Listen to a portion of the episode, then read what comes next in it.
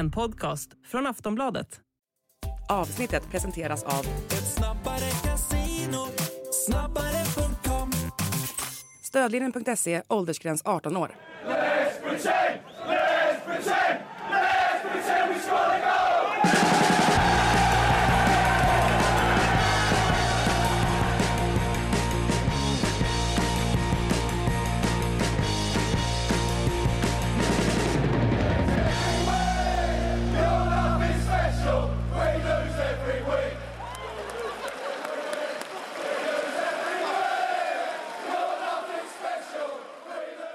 Hej och välkomna till Sportbladets Premier League-podd. Idag ska vi prata om två av de galnaste matcherna vi sett på länge. Den ena kanske är den galnaste i modern tid. Med mig har jag i vanlig ordning Frida i London och Makoto här i studion. Mitt namn är Patrik Syks röstklon. Alltså jag vet inte ifall vi eh, behöver bekymra oss så mycket om våra jobb än så länge. Eh, Så, Makoto tycker jag är ett Ma- intressant Ma- uttal. Ma- Makoto Nej men det har man kallats också. Ja, så att det är inga konstigheter. Det kan jag Kärt barn har många namn. eh, förstås tänka mig. Eh, ja, nej, det där var jag som eh, lekte med en liten röstklon och det tyckte det kunde vara kul att inleda avsnittet med. Vi ska prata om Chelseas vecka såklart. Eh, den galnaste matchen i modern tid. Kalle är det i det här då Ehm, AI-genererade lilla introt. Eh, och ehm, Spurs-Chelsea tänker jag ju då förstås på, vilket du måste Alltså jag kan inte komma på en galnare match som jag någonsin har sett i mitt liv om jag ska vara ärlig. Alltså det har varit galna liksom förlängningar, dramatik, vi hade ju VM nu senast, några riktigt sjuka vändningar och så vidare men bara sett över, över, ja det är, vi kan inte ens prata om 90 minuter längre, alltså första halvlek var väl nästan uppe på 60 minuter innan de eh, blåste av. Och andra halvlek vet jag inte hur lång den var, vi, vi spelade ju ja, hur många minuter som helst i den här matchen. Man tappade räkningen Frida, du var där. Jag kan tänka mig att du var trött när du kom hem på kvällen. Eh, efter det, vi, vi, vi börjar där och så får det liksom spilla över till vad som händer den här helgen. Eh, men alltså fullständig galenskap och det är svårt att säga vad det var som var egentligen, varför just den här matchen blev så, så extremt galen. Ja, ja, det var ju, berodde ju väldigt mycket på var.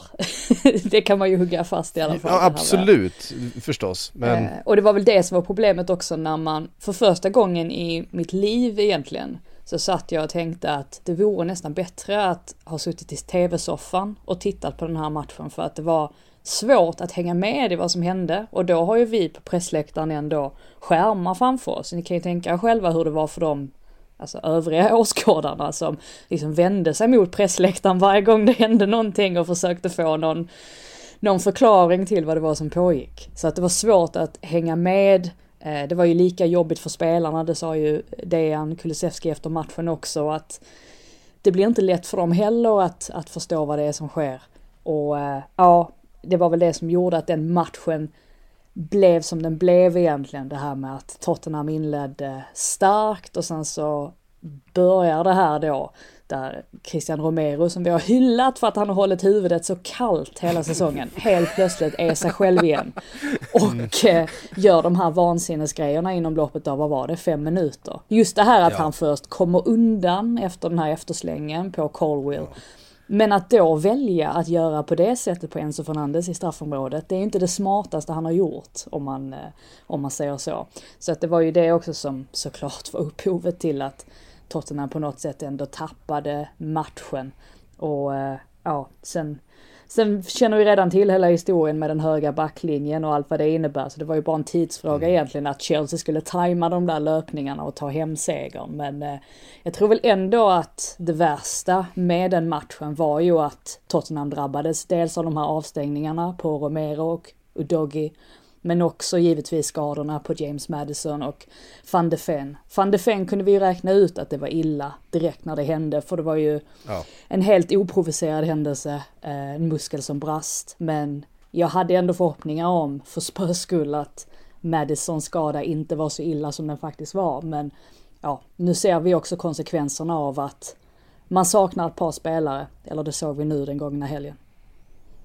Alltså, det, vad heter det, Romeros insats, det som är otroligt är ju innan den här efterslängen så är han ju också, det är så otroligt många dueller med Thiago Silva där och allt möjligt. Det smäller hit och dit här, det var fascinerande insats. Sen bidrog det väl att det var Chelsea-Tottenham. Det är inte första gången det har spårat ur mellan Chelsea och Tottenham om vi säger så. Det tror jag bidrog väldigt mycket till att det blev vad det blev den här matchen. Eh, och sen så blir ju liksom alltihopa just med det här, som du var inne på Frida, en, alltså Spurs som på något sätt ändå kan vara nöjda efter matchen för sin insats, för de står ju upp ganska bra med nio man och hög backlinje, mest för att Chelsea inte vet hur man ska utnyttja den heller. Det var en otroligt underlig andra halvlek på det också som, och sen en Ja. Nico Jackson som gör hattrick och är Som ändå inte Ja. imponerar, vilket är Nej. helt sjukt. Ja, men alltså, Carl. Palmer såg ut att inte vilja ge honom priset till matchens lirare där i tv-sändningen efter att och då höll, ska jag verkligen ge honom det här? Efter Ja, det, det, det skumma var ju också att jag satt nästan och tänkte att jag tyckte att Chelsea spelade mycket bättre mot Brentford, alltså omgången innan, och då förlorade de med 0-2, vilket också, också säger ganska mycket om deras spel just det här med att det satt väldigt långt inne, vilket gör också att man tänker att var det ändå inte, även om man kan älska att Postecoglou säger åt dem att fortsätta stå högt med backlinjen, innerst inne så tänker man, var det ändå inte lite naivt? Skulle de inte ha backat hem istället och gjort det svårt på det sättet för Chelsea? För de har ju bevisligen haft problem med lågt stående försvar. Men eh, ja, supporterna verkar ju älska ändå att han på något sätt fortsätter att, eh, ja, att han kör på helt enkelt, att han inte backar hem. Men eh, nej, det, det, det blev ju på något sätt en, eh, ja, en, en påbörjan på en, på en nedåtgående spiral för Tottenham i och med då skadorna som, som påverkade mot Wolves också. Ja, vi, vi ju, eh, la ju våra förutspåelser i förra veckans avsnitt inför den här matchen. Eftersom du eh, strax efter inspelningen då skulle ge dig iväg mot Stamford Bridge. Vi hade alla Eller fel. förlåt, Tottenham Stadium. eh, men vi var inne på det att det som, det som är det stora frågetecknet är Kan Ange och Tottenham vara tillräckligt eh, pragmatiska? För vi vet att Chelsea har svårt eh, offensivt mot väldisciplinerade, lite lägre stående försvar. Det är ju liksom den stora akilleshälen för Chelsea. Kan Spurs utnyttja det? Kan man liksom eh, på något sätt skruva på sin egen eh, spelplan för att komma åt Chelsea. Det gjorde man ju inte, det såg vi ju och det var ju det som straffade sig. Även om jag tycker att Spurs under långa perioder av den här matchen är eh, ganska överlägset det, det bättre laget eh, på plan så, så blir man ju straffade för eh, Raheem Sterling som vi måste prata mer om är ju så otroligt viktig för, för det här Chelsea. Han var fantastisk mot eh, Manchester City igår. Eh, tycker han är bäst på planen i den matchen. Och vi pratar ganska lite, alltså så bra som han är på väldigt mycket och på olika positioner. Han fick ju byta sida. Eh, men det är som en mot en. Jag menar det är inte så många som bara står en mot en mot Kyle Walker och bara bränner honom liksom. I en, eh, i, med en kroppsfint och ett ryck. Det är ganska få som löser det. Men men han gör det, han har den kvaliteten. Han är verkligen en av ligans absolut bästa spelare, tycker jag, på sin position eh, i det där spelet. Jag tycker han är eh, fullständigt briljant eh, stundtals. Sen att han har det där, han, han är lite slarvig i sin sista, sista touch kanske, han, han eh, bränner lite inspel, alltså det, det är lite sådär eh, lite procentspelare på honom. Men jag tycker han, alltså för det här Chelsea, och det är ju han som också till slut öppnar upp försvaret med en till sist rätt tajmad löpning eh, mot, eh, mot Spurs. Eh, nej, jag tycker han är eh, fantastisk att se på just nu, eh, Raheem Sterling. Och jag menar för ett Chelsea där snittåldern är typ 12 och ett halvt eh, att ha en så här meriterad, rutinerad kvalitetsspelare på planen det är ju det, är ju det viktigaste eh, Pochettino kan, kan ha liksom. Hans evolution är ju ganska eh, fascinerande egentligen. Just det här med att när han var yngre som spelare, han kom ju fram som väldigt ung, man kan inte fatta att han är inne på sin trettonde Premier League-säsong. Eh, han har ju varit med hur länge som helst men ja. ja, från en väldigt ung ålder. Men då kändes han ju nästan som mer rutinerad på något sätt än vad han ser, än vad han gör nu. Alltså jag tycker nästan att han, han framstår som, som en ung själ på något sätt, fortfarande. Eh, och det är också intressant alltså på sättet som han, han oftast gör mål nu. Eh, exempelvis när han var i Man City så det som var slående med hans mål igår var ju att det var ett sånt eh, klassiskt mål som han oftast gjorde i Man City, det här med att han dök upp vid bortre stolpen som gubben i lådan också drog han in målet. Och eh, den rollen har han ju inte riktigt haft i Chelsea här utan här har han ju varit mer den eh, spelaren som har fått bollen och sen så har han precis, han har, han har dribblat av dem, han har kommit på kanten, eh, utmanat en mot en. Så att han har nästan återgått till att vara den spelaren som han var inledningsvis på sin karriär. Så att det är ju intressant i sig. Men jag håller med också, jag, han har ju de här, eh, de här perioderna i, eller ja, ögonblicken under matchen där han slarvar bort bollen lite för enkelt. Ehm, och hade han inte gjort det så hade jag också utnämnt honom till matchens lirare. Och nu tycker jag väl ändå att Palmer blir det på något sätt. Och det hänger väl ihop med, och hänger väl ihop med också på sättet hur han, hur han avslutar matchen med att drämma in den där straffen för att det var verkligen, eh, ja, att kunna göra det på ett så pass kyligt sätt. Eh, det kräver ändå en hel del. Men jag tycker både att Sterling och Palmer ihop fungerar bättre och bättre också. Så att äh, har man två spelare som dem, som dessutom tillhörde Man City båda två en gång i tiden, då, eh, då kommer man långt.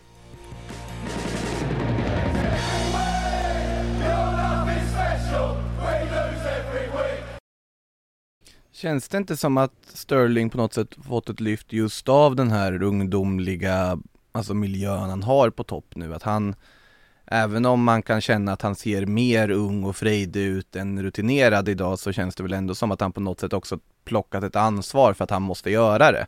Tidigare, första säsongen i Chelsea så var han ju bara en del av någon sorts hopkok av profilstarka spelare som inte riktigt passade med varandra.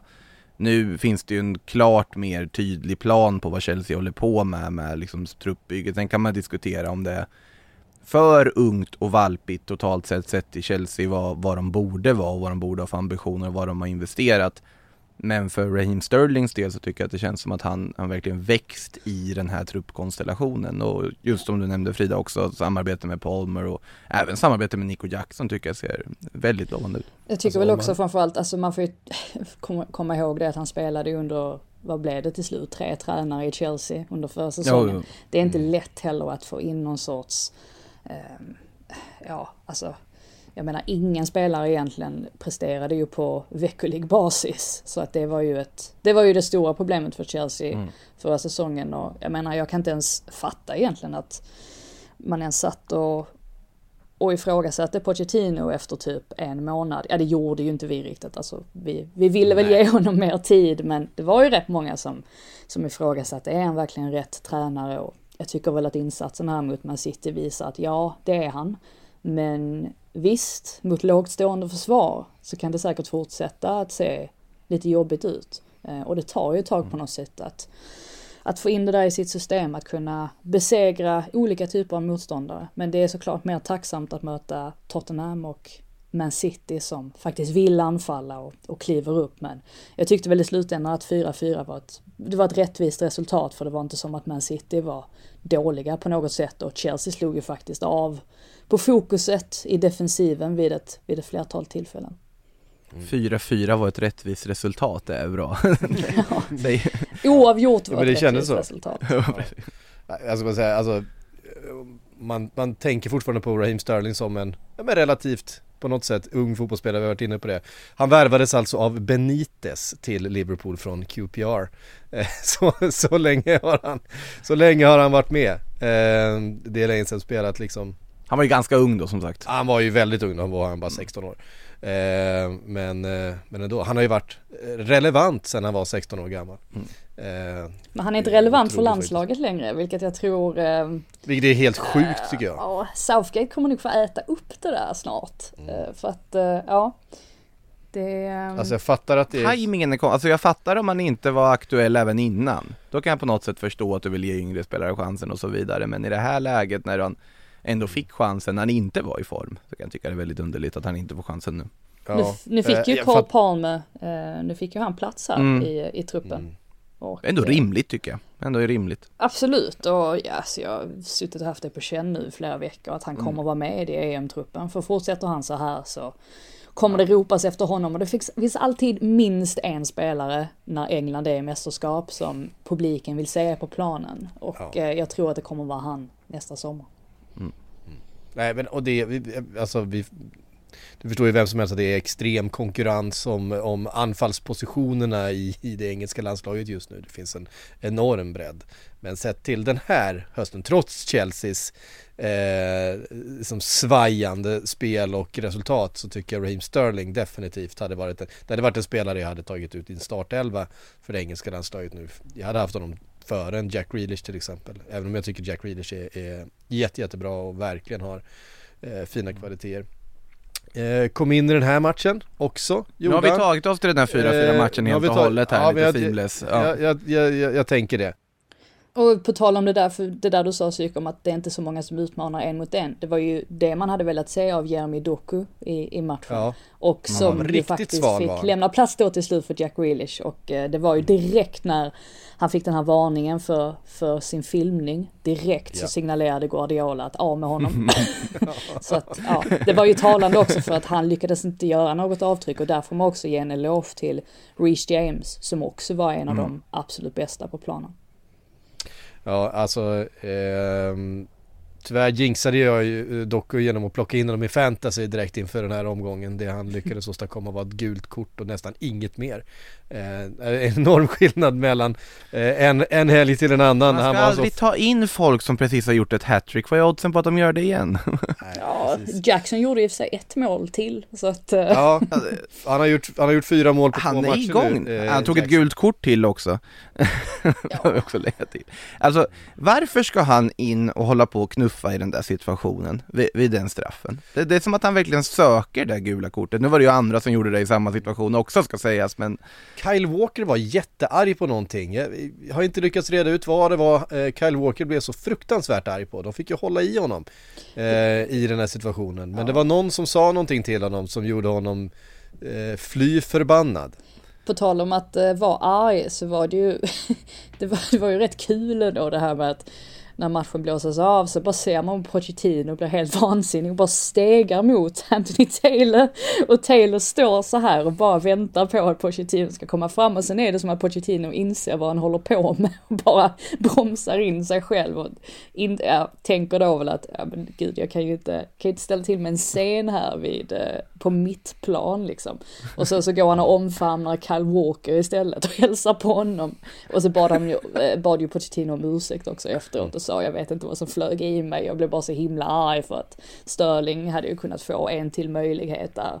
Eh, Men nej, det, det var inte riktigt, eh, det är inte riktigt det man tänker på när man tänker på Pochettino, utan man tänker verkligen på en gentleman. Men han har ju den här hetlevrade argentinska sidan inom sig också.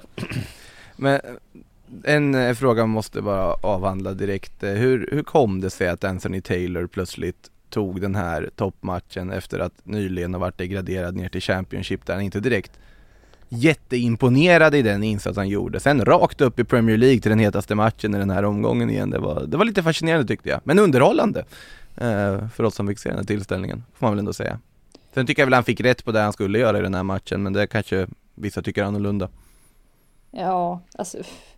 Det, det, det är väl som, jag säger som Roberto de Cherbi, 80% av domarna i England är, är urusla. Eh, Jag menar, ja. Tyvärr är det ju bara så att det är, det är väldigt olika, olika nivåer på dem. Och eh, Mm. ja, vem är bäst egentligen? Det är väl Michael Oliver.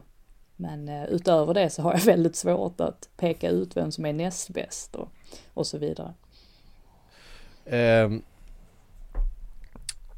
vi har ju en situation där också med Kukureya och ehm, Erling, Erling Haaland eh, som ehm, i Viasat-studion, eh, Bojan var väldigt kritisk mot den. Och det, det här är ju Ja men det är som man säger, har man spelat fotboll och vet att när det, det är två stycken som står och drar i varandra Det, det eh, Haaland gör mot Kukureya först som får honom ur balans är det som gör att Kukureya sen drar ner eh, Haaland, jag tycker att jag tycker inte att det ska vara en, en straff till att börja med av den anledningen för de håller båda i varandra. Men jag förstår också när man ser situationen eh, där Haaland trillar att han såklart blir nerriven av Mm. eh, av eh, Kukureya.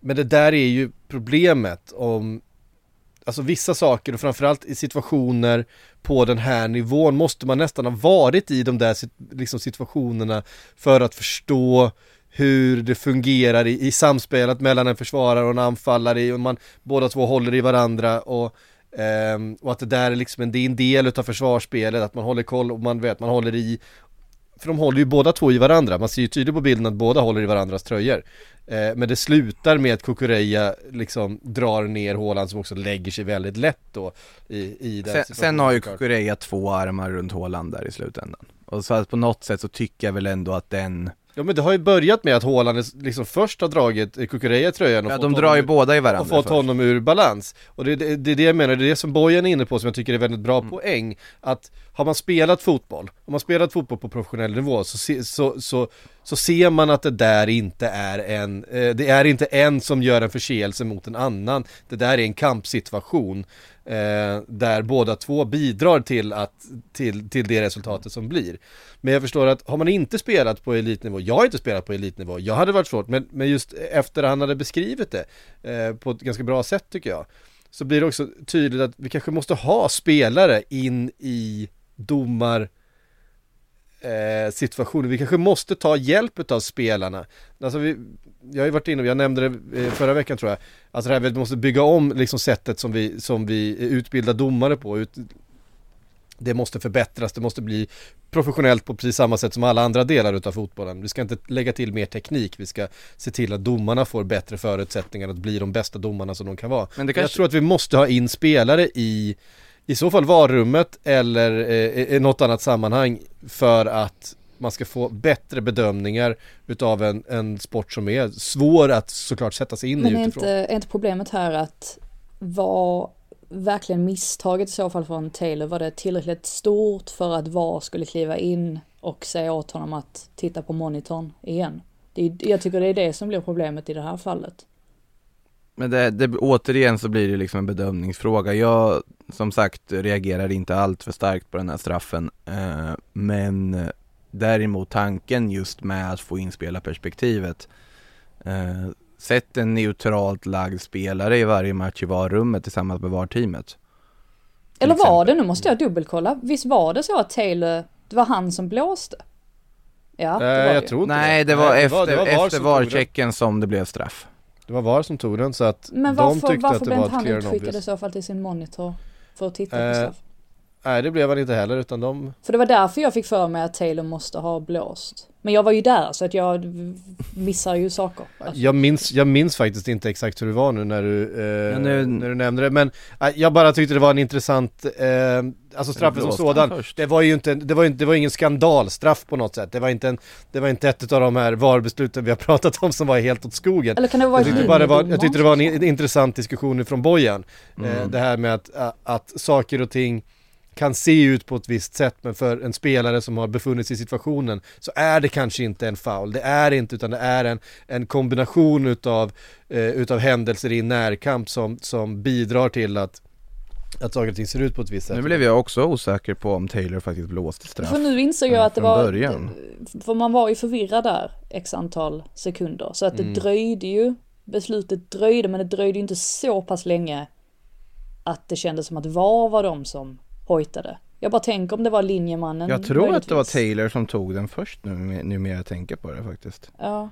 Det, det, var bara, det var Eh. bara det intrycket jag fick. Och Jo, det var, jag, det var Taylor som pekade först Ah, okej. och sen så kollade de det, så var det. För där blir det ju på något sätt skillnad då. Alltså som sagt, är, är Mm. misstag tillräckligt stort för att VAR ska kliva in och, och granska den situationen. För att om de skickar ut Taylor till monitorn så menar de ju det här är fel beslut. Precis. De menar ju inte det här kan vara fel beslut. Här var det ju mer, vi tittar på det efter att du har gjort det här beslutet. Nej men det håller, Mm. det är straff. Nej, som sagt, jag, jag tycker inte att, och det var det blev inte heller avgörande kanske direkt för matchen. Alltså det var, eh, det var mer en, eh, en intressant eh, diskussion. Det fanns ett lite andra mål i den här matchen så att Ja, det fanns, det fanns fler mål att tillgå. Erling Haaland gjorde en mål med en ny kroppsdel som han sa själv också, Ja, med precis. bland annat hans andra. Med högra skinkan där. Ja, han är inte blyg Eh, när han eh, Nej, rakt på sak när han beskrev sitt mål i alla fall var han ju, Mm. Jag tänkte mer att det var liksom med Alltså bakdelen, typ så. Men han Ja, tog men som Psyk uttryckte det nyss. Ja. Mm. Men det var ju med röven, om man ska vara riktigt ärlig. Ja, Ja. jag Ja, ja. Haaland såg det på annat vis.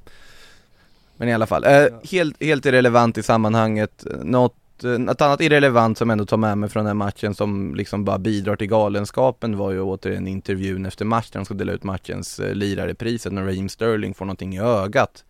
Och, och reportern där tar, sig, tar sig liksom, känns väldigt bekväm med situationen när han ska försöka hjälpa Sterling och, och få bort det ur ögat. Liksom plötsligt dyker upp en hand i bild och Sterling bara, nej men bort med den, vad gör du?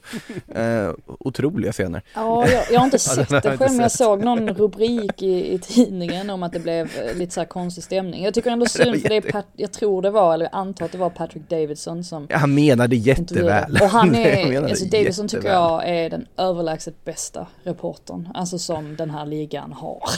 så att jag, jag känner med honom om det var så att det blev lite konstig nej det, var, det, var, ju- det fanns ju inget ont uppsåt i det men det var en väldigt liksom lustig situation alltihopa. eh, som bara bidrog till eh, hela den här eh, ja, galna matchen som det ändå var.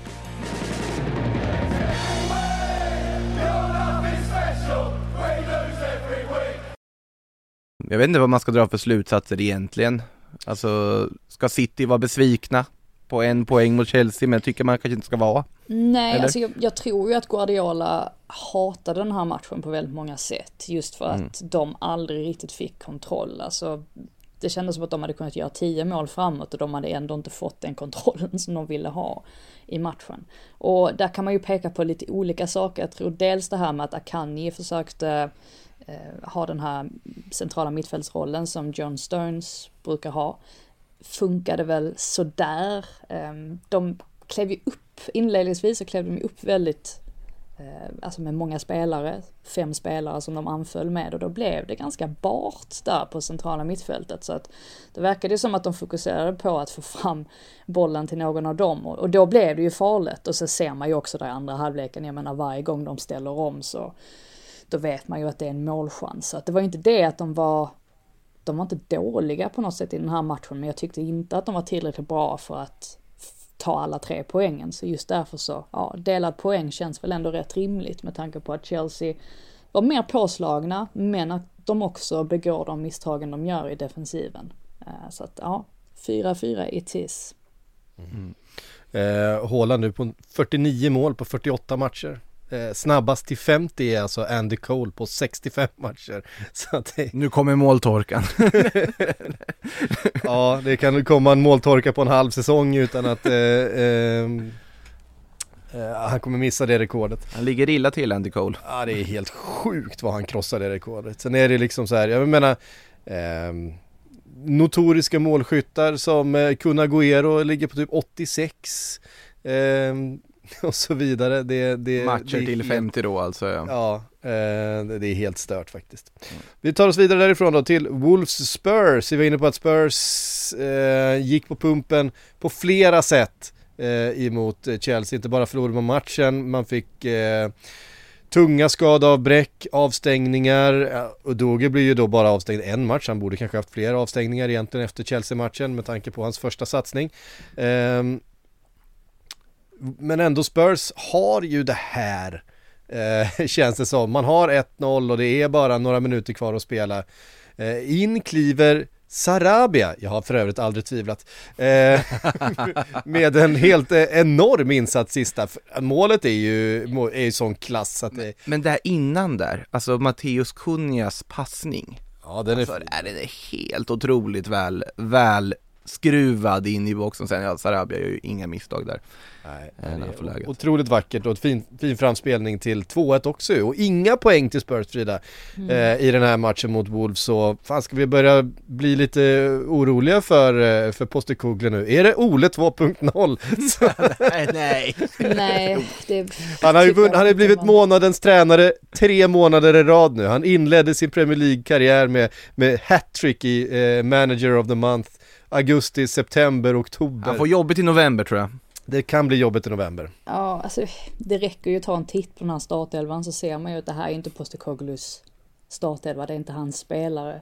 Eh, Davis och Dyer, jag har full förståelse för att det är jobbigt att, att komma in sådär, eh, ja men kastas rakt in i hetluften på något sätt, men man såg ju också att de saknar ju den här speeden som eh, Postecoglou's backlinje måste ha för att de ska spela som han vill att de ska spela. Ehm, så att där var det ju dels de avbräcken då och sen så Höjbjerg, jag har aldrig varit ett fan av Höjbjerg. Jag tycker inte han är dålig i den här matchen på något sätt egentligen, men han bidrar ju inte med de aspekterna i Tottenhams spel som de hade mått bra av. Alltså man tänker sig då att James Madison är borta, man tappar en spelare som är enormt kreativ. Och att ersätta honom då med Höjbjerg, det kommer inte bli samma balans. Och det märktes ju också i, i det här med att Son inte var så involverad som vi har sett honom vara tidigare. Man, man tappar väldigt mycket om man tappar James Madison. Eh, ja, så att höjdpunkten här för, för Tottenhams del var ju att, ja men dels målet som är jättefint, får man säga. Det är ju faktiskt mm, Pedro Porro på många sätt som, eh, som gör det målet ihop med Kulusevski som också står för en fin aktion där innan Brennan Johnson drar in den. Men i övrigt så hängde det ju ändå i luften att, att Wolves skulle få hål på dem. Och de landade ju också på ett expected goals på typ, ja men vad var det, 2,15 eller någonting medan Tottenham, Tottenham låg på 0,70 så att det visar ju också att Wolves skapade tillräckligt mycket eh, för att vinna den här matchen. Och de anföll med väldigt många spelare och utnyttjade då det, det här med att Tottenham inte längre hade den här farten i, i backlinjen så att nej, cred till Wolves att de aldrig gav upp för det hade ju varit enkelt att göra det men efter det fina målet där att Mario Lemina också kan trycka in det där 2-1 målet. Det, det kändes nog väldigt skönt för Gary O'Neill som ändå har haft det tufft de senaste veckorna. Han har fått rätt många dumslut och sådär emot sig. Men ja, eh, här, här lossnade det verkligen.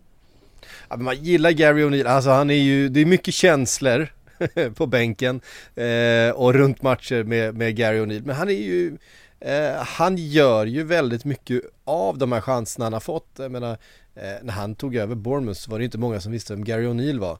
Ehm, och han kommer in och tar det här och han, jag tycker han, jag tycker han imponerar här i Wolves också. Jag menar, han har dessutom fått sin eh, bästa spelare skadad här nu, Pedro Neto. Eh, men ändå löser man den här, eh, den här matchen och att, att fortsätta trumma framåt och Eh, jag, jag imponeras utav eh, Gary O'Neill kanske framförallt i, i Wolves för att eh, jag hade som sagt dömt ut de här i, i, inför säsongen, trodde inte att, alls att de skulle ha kraft, ork och bredd att, att hänga med ovanför strecket. Och det gör de ju med besked nu får man verkligen säga. Vi tar oss vidare till Old Trafford, Manchester United Luton 1-0 en liten bounceback kanske från eh, Köpenhamn, jag vet inte. Alltså, Vigge i protokollet kan vi ju ta med oss. Alltså det finns någonting alarmerande tycker jag med alltså United nästa gång, att det är väldigt mycket så här uddamålssegrar som, ja alltså bara på något sätt eh, vad ska man säga, maskerar problemen och skjuter fram problemen till när de förlorar med större siffror mot bra lag. Alltså om man tittar på United, vilka de faktiskt har vunnit mot den här säsongen Alltså bara rakt av alla segrar de har tagit. Då är det alltså i Premier League Luton, Fulham, Sheffield United, Brentford, eh, Burnley, Nottingham Forest, Wolves. Mm. Och det är bara uddamålssegrar. Och de har väl egentligen inte briljerat i någon av de här matcherna heller. Så fort de har ställts mot någorlunda bättre motstånd eller danskt motstånd så har de haft betydligt mycket större problem. Eh, och jag tycker väl att den här matchen mot Luton återigen är någon form av ja, översminkning och framskjutning av akuta bekymmer som finns i den klubben. Med det sagt, fint mål av Victor Nilsson Lindelöf och kul för honom att han fick kliva fram och eh, visa sitt värde i, i den här matchen. Men i övrigt inte mycket positivt med för United förutom att de får tre poäng. De skapar ju ändå fyra stora chanser i den här matchen så att de hade ju faktiskt kunnat vinna mm. med mer. Men det absolut största bekymret är ju fortsatt att anfallarna inte gör mål. Det är mittbackarna mm. som kliver fram. Och ja, någon mittfältare här och där men Höjlund, fortfarande inga Premier League-mål. Han gör mål i Champions League men, men inte i Premier League. Um, Marcus Rashford vill man se mer av. Um, ja, det, det, är ju det som är det stora problemet på något sätt. Att de inte, mm. de inte har de där notoriska målskyttarna framåt. Och då blir man ju lidande om man inte gör, om man inte gör mål, om man inte tar chansen. Och när andra på något sätt får kliva fram. Ja, det, det, hade, det hade räckt med bara en målskytt. Det hade inte ens behövt vara en notorisk målskytt. Bara en, bara en anfallare som gör ett mål i ligan någon gång. Det hade ju hjälpt. Um, Ja och illa ute är man ju faktiskt i Champions League-gruppen också Väldigt illa ute eh, man, man måste slå Bayern München Jag tror inte man, jag, tror, jag ser det inte hända. Alltså jag ser det inte hända i, i dagsläget. Alltså för det känns som att det här United inte mäter sig. Med en absolut eh, att de har haft de skador de har haft i försvar och eh, även på mittfält och så vidare. Det bidrar till att man inte riktigt fått ut det maximala man skulle kunna få av den här truppen. Men i dagsläget ser inte jag dem kunna slå Bayern München. Eh, även om Bayern München inte heller har varit absolut på topp. Nej, Och jag menar, de behöver också slå Galatasaray eh, för att inte då missa Europa League också. Eh, ja, Jag har ganska svårt att se det också i dagsläget. Att de, att de åker dit och med tanke på hur bra Galla, Galla såg ut jag tror inte kryss räcker. Eh, om jag ska vara riktigt ärlig. Nej det är, det är absolut oroväckande, det måste jag, måste jag säga. Och jag, jag är inte övertygad om eh, huruvida Erik Ten Hag är kvar när den här, det här året är slut. Alltså om det fortsätter på det här sättet. Om de åker rakt ur som jumbo i Champions League. Om de inte börjar göra bra insatser mot riktigt bra motstånd också. Eh, men jag vet inte hur snacket går där borta Frida. Är det, jag antar att det var ju mycket mer rubriker kring Ten Hag efter FCK-matchen i alla fall. Mm, det har inte varit så mycket snack ändå. Det är ju på grund av det här ägarbytet eller att ja, Jim Ratcliffe ska komma in som delägare i alla fall. Eh, Så innan han är på plats så tror jag inte att det kommer hända någonting. Det är ingen som kan fatta beslut ens. Det är rätt så många som hänger löst i, i den där ledningen just nu. Så att ehm, jag tror inte de har riktigt fokus på det. Och dessutom så är det ju inte helt självklart heller vem man hade gått för som, som ersättare. Så att jag tror ändå att Ten Hag kommer att sitta kvar men att när Ratcliffe väl är på plats med sina mannar då kommer väl de på något sätt eh, göra en rejäl genomlysning och och det är ju det som behövs på något sätt. Jag tror inte det hjälper att byta tränare ännu en gång. Det är, de här problemen handlar snarare om att det inte finns någon riktig röd tråd mellan spelarna man värvar in och just det här vi har varit inne på också med att Ten Hag nog har varit väldigt ensam i de här besluten. Alldeles för ensam. Att han hade behövt någon ordentlig sportchef som på något sätt hade guidat honom. Ja men vad ska vi vara? Vad ska Manchester United värva in för spelare? Vad för typ av fotboll ska vi spela?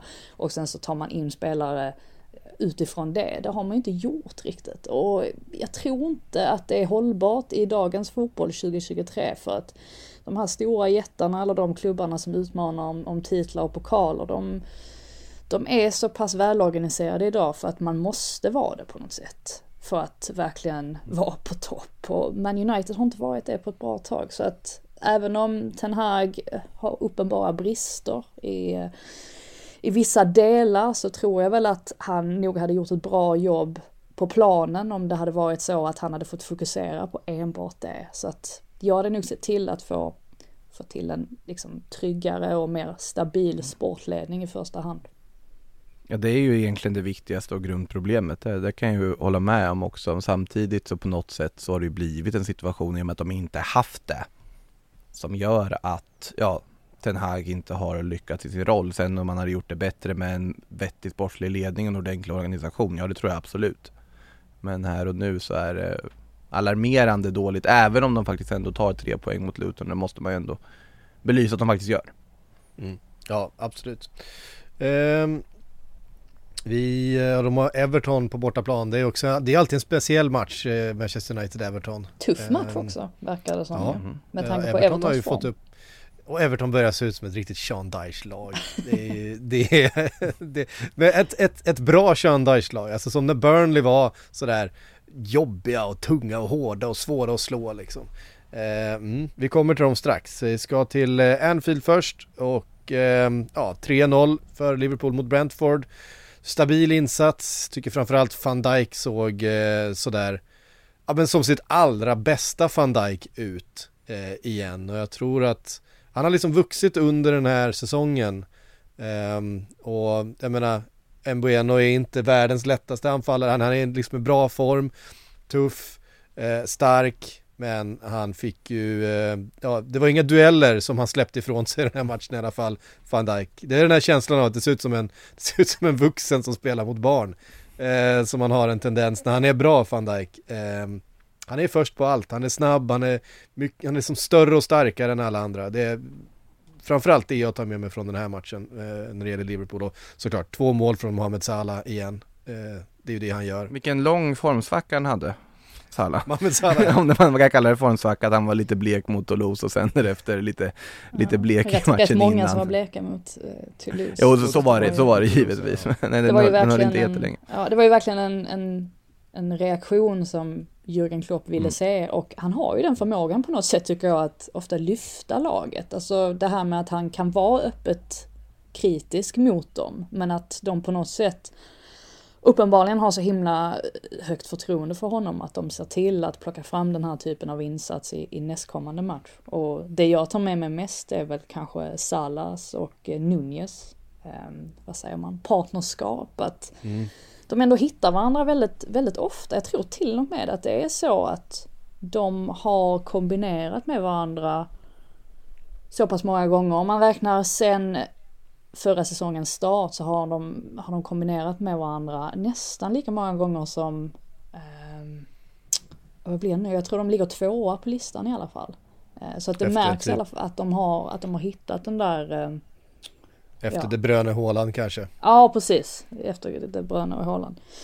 Mm. Så att det märks att de har hittat den där kemin emellan sig. och att den Mm, verkligen. blir bättre och bättre också. Sen har ju Darwin otur att han inte gör mål i den här matchen. Han har ett par bollar inne men eh, ja, står ju offside. Ja, en är ju en ganska tydlig offside, men en är ju verkligen så här tånagel. Eh, och det är ju så. han har lite, det är lite stolpe ut med, på mer än ett sätt med, med Darwin Nunez, men han var ju också jättebra i den här matchen. Och fin assist till, eh, till Salah och eh, sådär. Simika stod för sig också, får man väl ändå säga. Smyger in med två assist här också och Ja, verkligen. Jag tror, ändå, bidrar. ja, jag tror inte att Sen- han kommer starta mot Man City ändå, Simikas. Ja, jag tror att Klopp kommer att spela Joe Gomez där. Ja, bra. det, det känns väl ändå ganska sannolikt att Gomes går in där och möjligtvis ja. Och det är ju där fortsatta, jag vet inte vad du säger om det psyk, men det finns ju ändå lite frågetecken nu kring fortsatt det centrala mittfältet och ja, hur man ska hitta den balansen för att ändå imponerar ju inte direkt. Eh, hade kunnat åka ut också, det tyckte i alla fall Thomas Frank, eh, han klarar sig för rött kort. Så att det lär väl bli McAllister som går in på den positionen igen när han är tillbaka. Men samtidigt så är inte han heller helt naturlig i den rollen. Så att ja, där är ju fortsatt ett, ett litet frågetecken i alla fall för dem.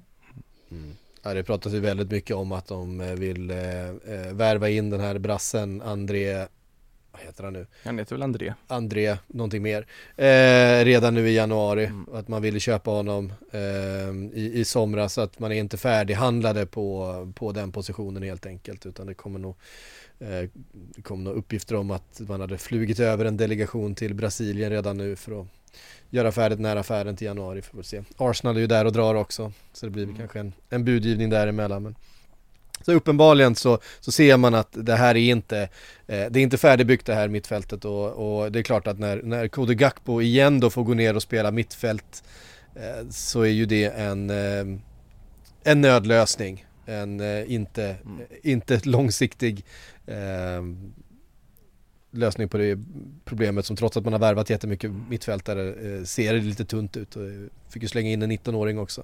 Ganska jobbig sits för. Gakpo tycker jag att få mest liksom lappa ihop hål på mittfältet. Han kommer ju inte Mm. alltid sin rätt där tycker jag.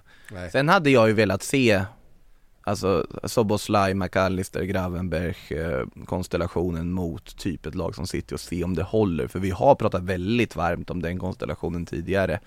Eh, för de har sett väldigt bra ut när de fått spela tillsammans de gånger de har gjort det. Eh, hade varit kul att se dem mot ett riktigt bra motstånd och se om det faktiskt skulle hålla eh, centralt. För de har ju funkat väldigt fint tillsammans. Ja, nu vet jag inte hur Gravenbergs skada Mm, nej, men det är ju ser det. ut här eh, riktigt, hur lång tid Jag tror inte han är kvar, är, är tillbaks till den, till den matchen i alla fall.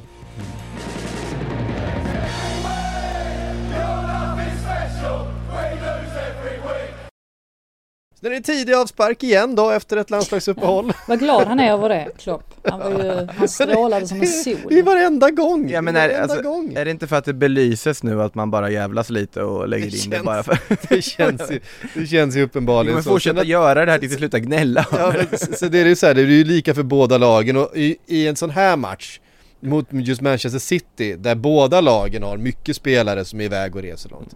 Men det möter man liksom ett vad vet jag, ett, ett Bournemouth eller ett Everton eller någonting som har, du vet, de har varit på träningsläger i en och en halv vecka tillsammans för att de spelar inte som, de, liksom, den största delen av truppen är kvar, eh, de är inte iväg på landslagsuppehåll.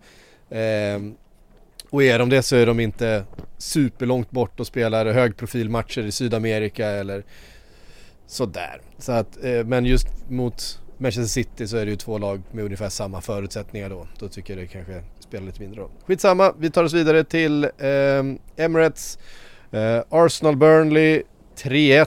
Det Där var jag. kändes som det... Du var på plats där. Där var du ja. Eh, du fick se Trossard offra liv och lem för att göra 1-0. Han brakade in i stolpen där, såg lite läskigt ut. Ja, Eh. publiken vågade inte ens jubla efter det målet. Nej. innan, de, ja, innan de var säkra på att Trossard var oskadd. Men det satt rätt så långt inne för att jag tycker Burnley var väldigt välorganiserade under stora delar av första halvleken och gjorde det svårt för Arsenal.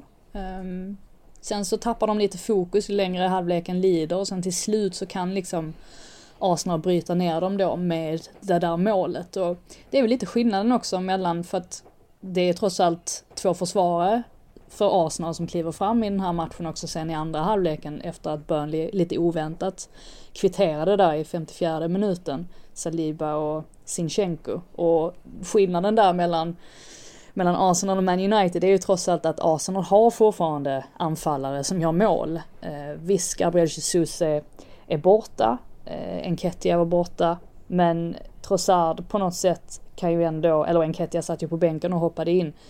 Men Trossard är ju på något sätt om man tänker att han är en bra ersättare till Gabriel Jesus på så vis att han har lite liknande egenskaper. Det här med att han är väldigt rörlig och han öppnar upp mycket ytor för, för både Asaka och, och Martinelli. Särskilt Saka var väldigt bra i, i den här matchen. Så att eh, nej, till slut så kom första målet där. Och sen så var det nog rätt skönt för Arsenal att få den där repliken direkt efter kvitteringsmålet när William Saliba eh, får in Eh, 2-1 målet. Och eh, sen Sinchenko där 3-1 målet. Så att de härdade på något sätt ut för att Arsenal har ju också sina skador. Eh, särskilt där på, på mittfältet och nu blir ju situationen ännu värre i och med att Viera- också eh, åkte på rött kort så att nu har de en färre spelare Eh, på de positionerna men de får väl hålla tummarna att eh, det möjligtvis kommer tillbaka någon efter eh, landslagsuppehållet här men nej, de, de härdade ut.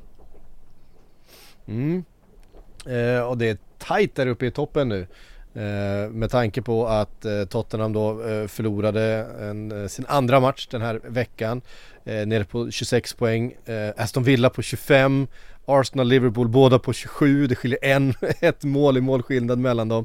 Och så Manchester City på 28. Det är, det är skönt, verkligen, tycker jag, att vi har en topp som lever på det här sättet. Jag menar det är tre poäng som skiljer första till femte plats.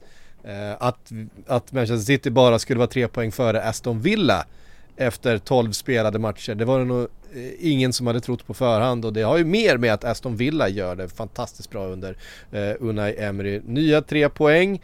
Eh, Studsa tillbaka får man väl säga, ändå Eh. efter eh, förlusten i förra omgången. ja precis. Ehm, nya tre poäng mot Fulham, så är det. Jag måste hitta rätt match här.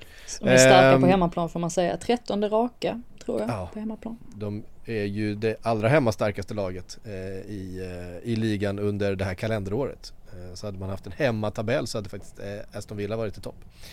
Eh, Ollie Watkins nytt mål igen, John McGinn.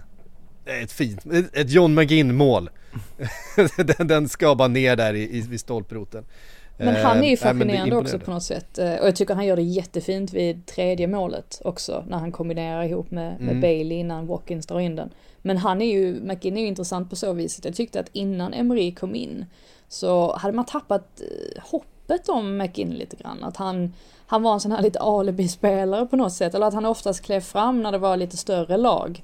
Men i övriga matcher så syntes, syntes han inte till så mycket och ja, fick inte ut sina kvaliteter riktigt. Men under Emery så är det så många spelare som verkligen har lyft sig. Och det tycker jag verkligen indikerar att Emery är en, en skicklig tränare, det vet vi ju om. Men han har ju uppenbarligen den förmågan också att få fram det bästa ur sina spelare. Mm. Sen har han den där, alltså det är ju inte, det är ingen stor fotbollsspelare. Han är ju liksom, eh, jag var han är en, en, under en 80 tror jag. Men han är, han är grov på något sätt. Det är som att det är väldigt svårt att flytta på honom där eh, på det centrala mittfältet i närkamp. Han är, han är hård som, som sten. Eh, det är lite, eh, ja, för att ta en skotsk referens, det är lite så här Charlie Adam när Charlie Adam var bra. Alltså i, före han eh, eh slutade träna. Um, jag ser i och för sig men... John McKinn som en ganska mer kompetent fotbollsspelare Absolut, han, han är mycket mer, men jag tänker just det, det fysiska, den satta kroppen som bara kunde flytta på spelare centralt. Det, eh, jag gillar det med, med John McGinn, för man, man mm. tänker på honom som en, en ganska teknisk poängspelare med liksom snabb och rapp. Men han är ju, är ju fantastiskt stark och, och, och, tuff att möta alltså. Minns också när eh, när Emery kom in, alltså bara ett par veckor eh, efter att han hade anlänt till Villa så sa ju McGinn just det att han var så, han var så fruktansvärt fascinerad av Emery som tränare, att det märktes att han var helt, helt lyrisk över hur mycket han hade lärt sig på så kort tid och så sa han det att jag har aldrig haft en icke-brittisk fotbollstränare i hela mitt liv. Och jag, jag tyckte det var lite ja, nästan lite gulligt på något sätt. Eller att mm. det kanske är precis det McGinn har behövt. Han har behövt en spanjor som har kommit in och på något sätt lärt ja, honom lite nytt. Att man lätt stagnerar som fotbollsspelare också. Om man inte har, eh, ja men får höra olika perspektiv på tränarskap och på fotboll. Och Emery kom ju definitivt in med någonting helt annat jämfört med Steven Gerrard. Så att ja, det har gynnat väldigt många individer. Då tänker man ju också vilka nivåer hade John McInn kunnat nå i karriären om han hade fått en spanjor i sitt liv tidigare? Det är ja, också en fråga värd att ställa. Mm. Eh, ja i alla fall imponerande utav Aston Villa som är med där uppe ju verkligen och, och, och krigar om platserna eh, fortfarande. Brighton var ett lag vi trodde vi skulle ha med högre upp. 1-1 mot Sheffield United bara. Eh, Adingra med målet tidigt. Eh, det var väldigt fint mål. Ja det var ett jättevackert mål, jättevackert mål. Och jag tycker han har imponerat generellt under den här Verkligen. säsongen. Ett, ett riktigt genombrott. Adam Webster eh, med självmålet. Eh, mm, I Danks ja. frånvaro. I Danks frånvaro så är det Webster som får göra självmålen. Um, det var ingen men, vacker eh, match så mycket kan man ju säga. Förutom uh, Brightons första mål där så var ja. det ju, det var inget skönspel direkt och det där röda kortet på Dahoud mm. um, blir mm. ju på något sätt avgörande i och med att um, Sheffield United får in det där målet eller att Webster får in, får in det där målet bara ett par mm. minuter senare så att uh, De Cherby var ju rolig där. Han sa ju det här att han inte gillar 80% av de engelska domarna. Men han sa också i förbifarten att han tyckte att det var rött kort. Så att ja, det kan man tolka hur man vill. Dahoud har inte riktigt uh, lyft på det sättet man kanske Nej. trodde han skulle göra. Jag var väldigt spänd på den värvningen inför att de plockade in honom men det har inte riktigt lyft på något sätt. Ska väl nämnas också ingen ingen bra helg borta i England för mina kära landsmän i alla fall. Mittoma bänkad och in i paus och lyckades jag inte åstadkomma så mycket. Tomiasu orsakade ju 1-1 mål och, ja. och ändå kanske skulle varit utvisad. Ja. Tung helg! Tung japansk helg! För mina japanska vänner. får man faktiskt, eh, får man faktiskt eh, konstatera. Ja men Brighton, vad ska De Serbi hitta på egentligen? Eh, för att få fart på det här igen. Inte bänka mitt om jag höll på att säga men ja. Men det är ju, ja, det är ju tufft. Han har inte den, den bredden på truppen heller. Och mm. jag, jag menar, alltså tittar man rent statistiskt så dominerar de ju den här matchen sett till att de skapar fler chanser och sådär. Och, och som sagt det här röda kortet blir ju lite grann avgörande. Men nej, det är många klubbar genom åren som har haft tufft med det där att bolla Europaspel och ligaspel. Och eh, Brighton är uppenbarligen ett av dem också. Och sen är de ju, alltså de är ju ett sånt lag som, som blottar sig defensivt eller blottar sig bakåt. Och det kommer de ju alltid vara för att De Cherby kommer ju inte ändra på sig någonsin. Men det innebär ju också att man kommer tappa poäng här och där och sen kommer man helt plötsligt göra en dundermatch mot ett topplag. Mm. Uh, ja, det är ju verkligen, uh, det är verkligen så det blir på något sätt uh, under De Cherby också.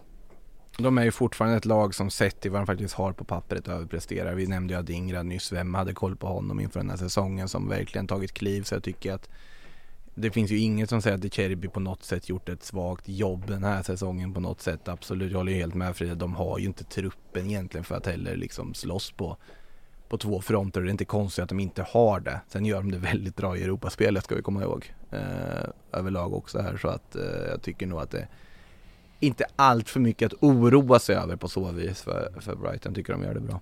Men det är svårt det där med att dubbla eh, eh, Europaspel och ligaspel. Fråga bara Eddie Howe. Därför att eh, Newcastle är ett lag som verkligen får känna av det här med att mm, nu kommer skadorna, nu är det tufft spelschema, det är slitna spelare och 2-0 till Bournemouth. Eh, det var, jag hade faktiskt den här spikad till Bournemouth på min eh, stryktipskupong. Det var mycket snack inför. Är det för att vi Eh. båda alltid har talat så varmt om Dominic Solanke?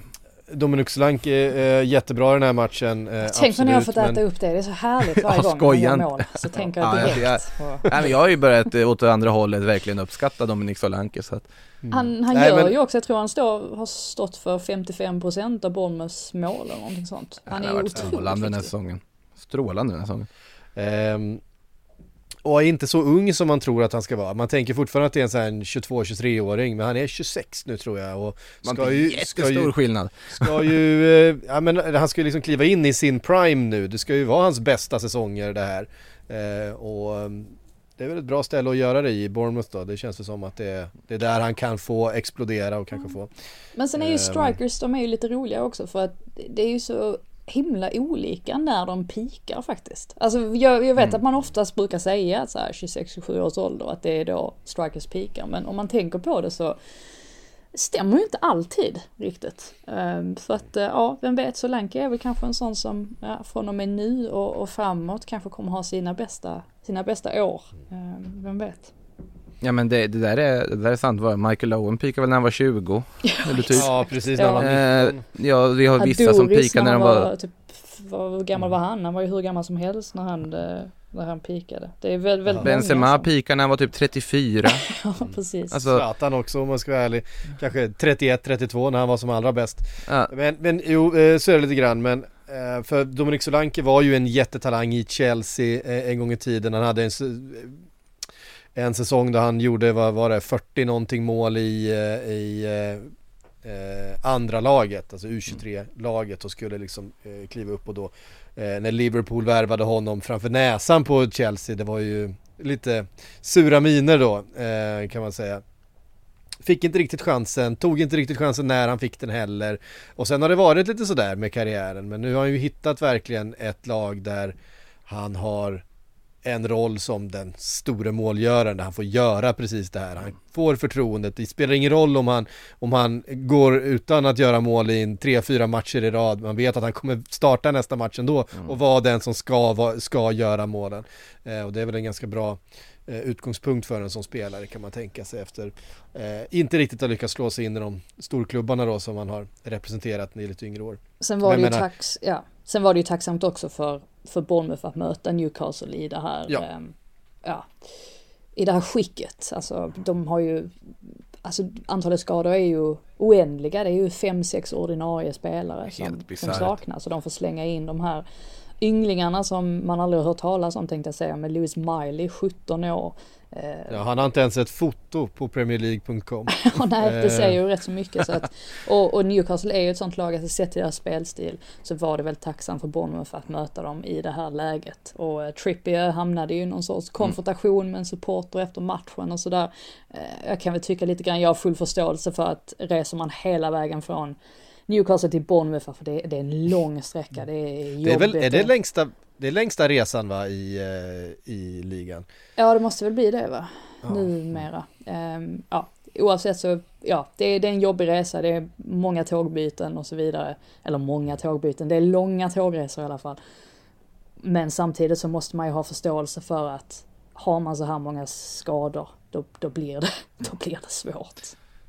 Men det var ju, man, av det man kunde urskilja av det där kvartssamtalet om man ska kalla det som de hade det, eller Trippier hade det med, med fansen eller meningsutbytet så var det väl det att det han reagerade på var just där när det började pratas om att de inte kämpade nog. Han sa hur många skador har vi? Eh, och Trippier har ju en poäng där att det är väldigt, väldigt skadedrabbat. De kommer från en tuff match i Champions League. Eh, har, som sagt, det är ju, ja, det är inte konstigt att de förlorar den här matchen så mycket kan jag säga. Nej, och det är det, är det här, det är det här de här storklubbarna värvar för. Det är därför de värvar så in i helvete mycket spelare.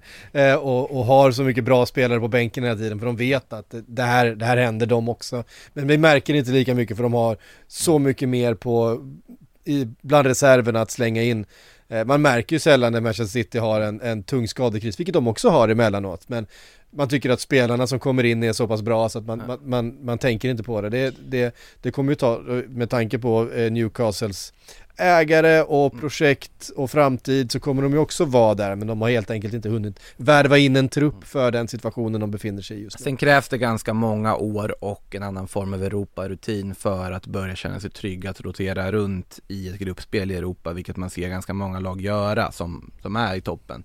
Eh, I alla fall de engelska lagen då som eh, snarare vilar spelare där i någon form av transportsträcka. Nu har ju Newcastle hamnat i en grupp som absolut inte är en transportsträcka. Varenda match betyder hur mycket som helst och är en av de största som klubben har spelat. Mm. Så att då blir det att du måste kasta ut allt det bästa du har i de matcherna. Då kommer spelet i Premier League bli lidande och det är inte konstigt. Emil Kraft fick hoppa in. Ja, Emil Kraft fick hoppa in. Eh, 19-8 i avslut till Bournemouth. Det, det, säger en hel del. Eh, ett Bournemouth som ju har varit nere där och, och, och krigat eh, i botten utav eh, tabellen. Tar nu ett kliv förbi de där tre nykomlingarna då som befinner sig längst ner. Eh, Kraft rakt in i landslaget också, ska jag väl säga direkt efter att ha kommit tillbaka från skada. Mm. Uttagen som potentiell mittback dessutom. Han spelade ju faktiskt mittback ja, i, mot Manchester United där i, i mm. ligacupmatchen. Gjorde det väldigt bra. Den såg Janne Andersson. det, gjorde han definitivt.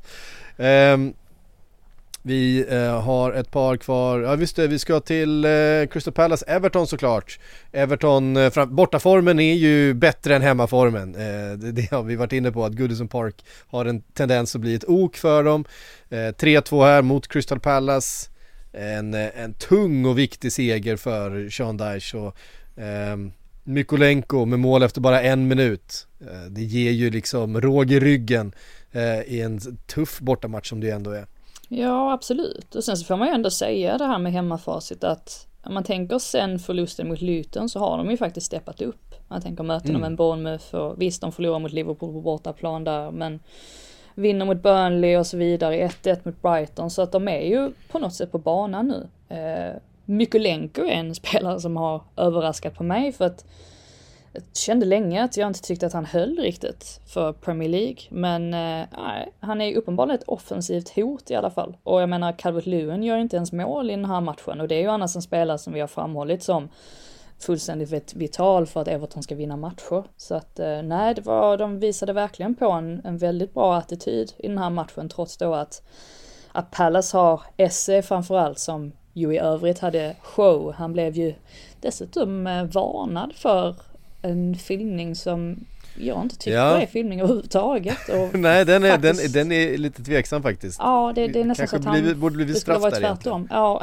ja. Men uh, i, i övrigt så, um, nej han är ju han är en fenomenal spelare men nej Everton de gav sig inte på något sätt och, och, det tycker jag ändå att de har haft hela tiden. Just det här med att visst, alltså ibland så håller de inte rent kvalitetsmässigt men att de ändå har den här eh, förmågan att, att lyfta sig på något sätt. Fick mig osökt att tänka på Francesco Totti mot Sydkorea i VM 2002. ja, bara en sån sak. Ja, det är, eh, vilken match det var. Ja, nej men jag, jag tycker det är just det här, jag menar bara att, att Everton åker och gör tre mål på bortaplan och det är inte Calvert Lewin som gör något utan det är, det är andra spelare, eh, man lyckas få det är, det är en annan go i laget helt enkelt. Och det, det känns Sean Dyshit och det är en bra sak. 2-3 dock inte för Sean Dyshit Nej det är inte så Sean Dyche, liksom resultatet på så sätt men det är, jag vet inte, det, det, det är någonting som känns mycket mer stabilt över det här laget nu än vad det har gjort på, på flera säsonger skulle jag säga. Nu får vi väl se då ifall det blir en, ett poängavdrag eh, att hantera också men det är klart att det finns tre rätt dåliga lag där nere. Det kan ju vara så att man till och med med ett poängavdrag kan lösa ett nytt kontrakt. Eh, Någon jag tycker man ska lyfta i Everton också är ju Branthwaite Mm. Som verkligen kommit in, tagit för sig, gjort den där platsen bredvid Tarkovsky till sin. Imponerat, trygg, spännande. Eh, har nog betytt mycket för Everton att få in ett liksom tydligt mittbackspar på det sättet. Mm.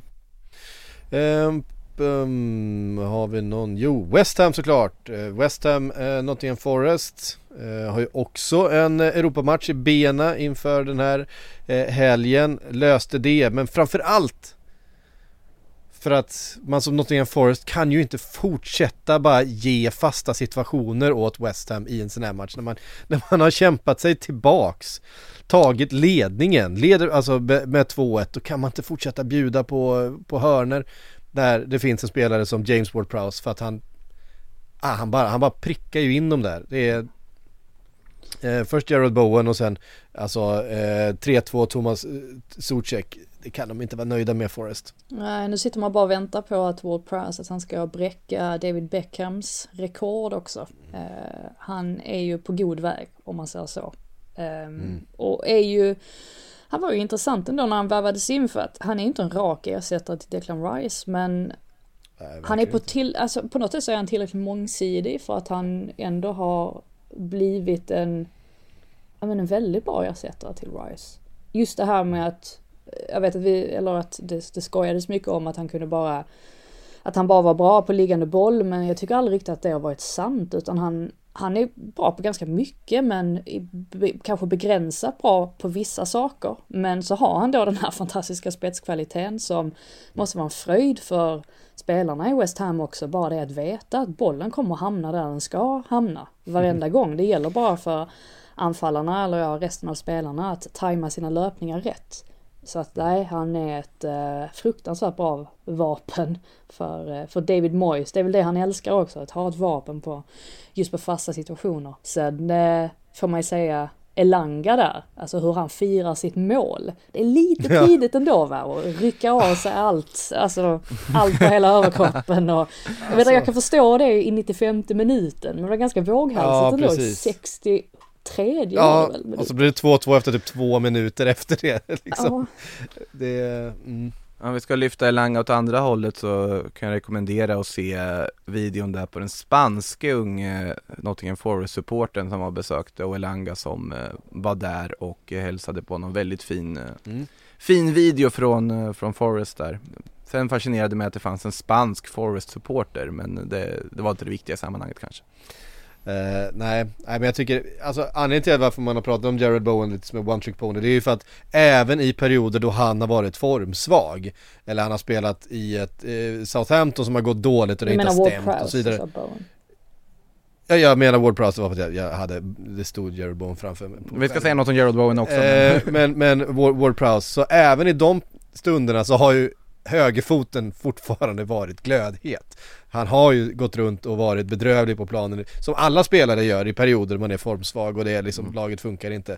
Så vi har man ju alltid vetat att har den där legat från 22 meter eh, mot mål eller vid hörnflaggan eller någonting annat så så är det alltid farligt. Det är alltid, alltid, alltid farligt eh, när han ska slå den. Eh, för att man vet ju inte, han kan ju slå alla varianter. Det är det som är så sjukt. Normalt sett så, så har du de här eh, ja, men, specialisterna på en viss typ av frispark. Man vet ungefär att den där eh, inlägget kommer komma så här. Men jag tänker typ Trent Alexander-Arnold. Han har ett tillslag som är ganska typiskt för honom. Alltså, eh, Ward Prowse kan ju slå den precis hur som helst. Alltså är Ward Prowse den, den Premier League-spelare som skulle vara allra bäst på fotbollsgolf om man bytte karriär? Utan tvekan skulle jag säga. Mm. Det, det, han, skulle, han, skulle vara, han skulle vara svårslagen i fotbollsgolf till och med. Han och Beckham borde köra. Ja, ja det, hade, det hade varit väldigt kul att se. Uh, du, du, Jared Bowen nämnde jag. Ja du nämnde honom misstag, men man ska ju säga det ja. att han smyger low-key med där uppe i skytteligan. Han petar in någon boll per match. Lika många som Hyun Min Son som jag har hyllat väldigt mycket den här säsongen. Uh, ja, Åtta precis. nu, han är uppe på. Åtta är han uppe på ja, det är ju Alltså Håland är ju etta på 13 Jo, jo, jo han kommer, alltså, han kommer inte vinna skytteligan men han smyger med med spelare som vi håller väldigt, väldigt högt och mm. ändå värt att lyfta det att Bowen har gjort en väldigt fin säsongstart där på ja. poängmässigt här också mm. Ja men det intressant är ju, ja såklart, och Mohamed Salah på 10 på andra platsen. Sen är det Jared Bowen och Min Son på 8 var.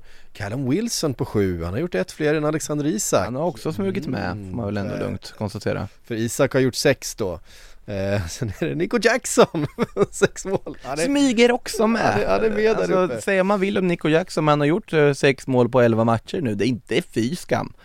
Eh, Det är klart bättre än vad jag trodde som har varit, var ganska hård mot den värvningen sägs att inför. de fy- fyra utav de målen har gjorts på de två senaste matcherna. Eh, Ändå. Ja, så, Jag tycker så är det. det, det, det Sen har han väl åtta gula kort va, samtidigt, men det är en helt annan femma. Eh, hörni, vi har lite frågor vi ska eh, avhandla innan vi stänger butiken för idag. Ehm, fick en fråga från Emanuel Furuholm, eh, Tottenham-supporter gissar jag, eftersom han skriver så här. Aston Villa, City, West Ham och Newcastle kommande fyra för Tottenham. Tar vi ens en poäng? Eh, ja, det är ju... Eh, så jag tänker att Aston Villa är inte ett bra lag att ställa sig högt mot och vara lite naiv för att en Ollie Watkins, jag vet, jag, jag, jag har PTSD från när Liverpool har gjort samma sak mot Aston Villa och Ollie Watkins har fullständigt trasat sönder den där backlinjen med sina löpningar. Ehm, det är han ju världsmästare på, eh, verkligen. Han är som, som gjord för den uppgiften. Eh, så att den kommer de få eh, hantera. West Ham kommer nog inte vara ett lika stort problem tror jag. Eh, men ja, Ja, men en ska de skrämla ihop. ja. Och du får väl hoppas att Newcastles eh, svaga form och långa skadelista eh, hänger med så långt.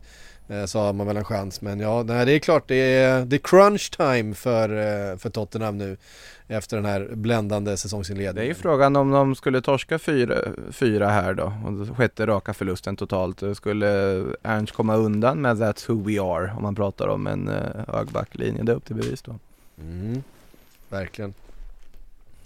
Eh, Thomas skriver, vilka är de tre bästa respektive sämsta lagkaptenerna i dagens Premier League och vilka egenskaper bör premieras? Själv är jag oerhört svårt att se till exempel Brunos kaptens egenskaper. Eh, men jag vet ju att åtminstone några i panelen tycker att han är bra som kapten. Ja, det, jag känner mig träffad och det är väl för att jag, jag tycker att han bidrar på andra sätt och man inte ska stirra sig blind på att man ska vara den här typiska kaptensprofiler. En lagkapten kan leda ett lag på olika sätt. Jag tror Bruno Fernandes är en sån som gör det med sin vinnarskalle, med alltså sin kravbild och framförallt med sina kvaliteter. Eh, sen så kanske det inte rimmar så bra eh, med vissa brittiska ögon, hans kroppsspråk ibland, så är det ju. Jag tycker att det Eh. finns en intressant diskussion kring Jorginho som ju bar kaptensbindeln i, i lördags. Och eh, Mm. han är ju en sån typ av spelare som många supportrar tycker är frustrerande. Det här med att han mest slår passningar i sidled. Förutom då mot Sevilla där han verkligen visade att han kan slå de här passningarna också. Ja, de här genomskärarna han slog. slog. Det var ju en, ja, det var ju en enastående boll han levererade i den matchen. Men jag tycker det så, blir så tydligt varför Arteta ändå litar på honom. Just det här är hur han pekar alla sina lagkamrater rätt och säger åt dem vart de ska stå hela tiden. Och man märker det att Arteta blir på något sätt lugnare vid sidlinjen när han har Jorginho på planen för att det är Jorginho som styr upp det. Så att det där är väl en sån viktig egenskap att tränaren känner att han har en en bra relation till den här spelaren som bär kaptensbindeln, att de förstår varandra. Ehm, just alltså sett till alltså, alltså det spelsystemmässiga. Eh, det tror jag en, en tränare känner att det är det absolut viktigaste. Vem är de tre bästa kaptenerna då? Det tycker jag är väldigt svårt i och för sig men eh, Kieran Trippier. tycker jag var den en som dök upp i huvudet, absolut. Eh, Jag tycker ju faktiskt att Ödegård har visat sig vara en väldigt bra kapten för Arsenal också när han har, burit den bilden. Jag tycker att han har lyft sig med den, jag tycker att han eh, liksom utstrålar någonting som som gör det, gör det bra. Sen så finns det ju väldigt många kaptener som inte kommer på, på rak arm, kanske på nedre gillar, halvan av ju, jag tabellen. gillar ju Tarkovsky liksom som, Mm. eh, ja, han är den här mittbacksgeneralen och ja, det är ju där på något sätt eh, Evertons hela, eh, ja men hela, hela Evertons grundspel sätts, alltså i backlinjen. Så jag tycker det är passande på något sätt att han är, att han är kapten. Sen kan man ju också vända på det, men som vi pratade om van Dijk, jag tror att han har vuxit av att få den där kaptensbindeln. Eh, där han i perioder har sett lite liksom avslagen ut nästan och är lite ointresserad. Det är, hans största problem är ju koncentrationen. Om han bara är fullt påslagen, då är han ju den här eh, världsbacken verkligen liksom. Eh, och hans största brist är att liksom koncentrationsmissar. Men det är som att med den här kaptensbindeln så har han liksom höjt sin egen insats lite grann. Eh, jag menar, han är ju kapten i, i holländska landslaget och så vidare också så att eh, eh, ganska naturligt för en sån, en sån presence att vara kapten också. Så att det, det, bindeln kan jag, för annars hade det ju varit naturligt, ja men vi sätter den på på Mohamed Salah, han är vår största stjärna liksom och han är alltid på planen och han är väldigt omtyckt och han är också en ledare i det här laget. Eh, eller på Alexander Arnold för han är vår liksom Liverpool eh, produkt och så vidare men eh, det känns som det var ett, ett, ett smart drag utav eh, Klopp att sätta den på van Dijk just för att det har gynnat honom. Hörde ni, klockan har sprungit iväg alldeles eh, väldigt. Vi får tacka för oss den här måndagen. Nu är det landslagsuppehåll, du ska iväg Makoto. Eh, så kan det vara. Vart är det du ska? Vart är det, vart är det landslaget ska? Jag minns inte ens. Eh, Baku var det va? Ja, Azerbajdzjan Ja. Var en Eh, sån sak. Till den kanske minst intressanta EM-kvalmatchen som Sverige någonsin spelat med tanke på läget. Viktigt att poängtera. Då får, då får Makoto åka. då, då, då, då, då roteras det friskt i landslagstruppen om vi säger så, även från Sportbladets sida. Ja men det är fint, men eh, det, det gör att vi eh, eh, får se vad som händer nästa vecka då. Eh, då är du tillbaka. Ja, då är jag ju tillbaks. Ja. Däremot Sillypodden på torsdag får vi se om vi kan ta det från AI-navet eller om du kör din AI-klon där som får lösa hela avsnittet. Ja, vi ska nog, ska nog kunna hitta på något.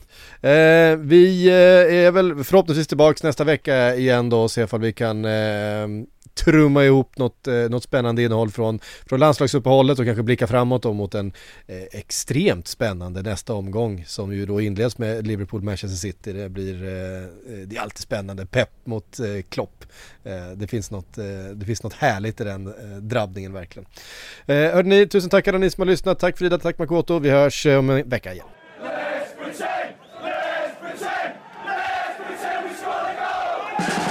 Du har lyssnat på en podcast från Aftonbladet. Ansvarig utgivare är Lena K Samuelsson.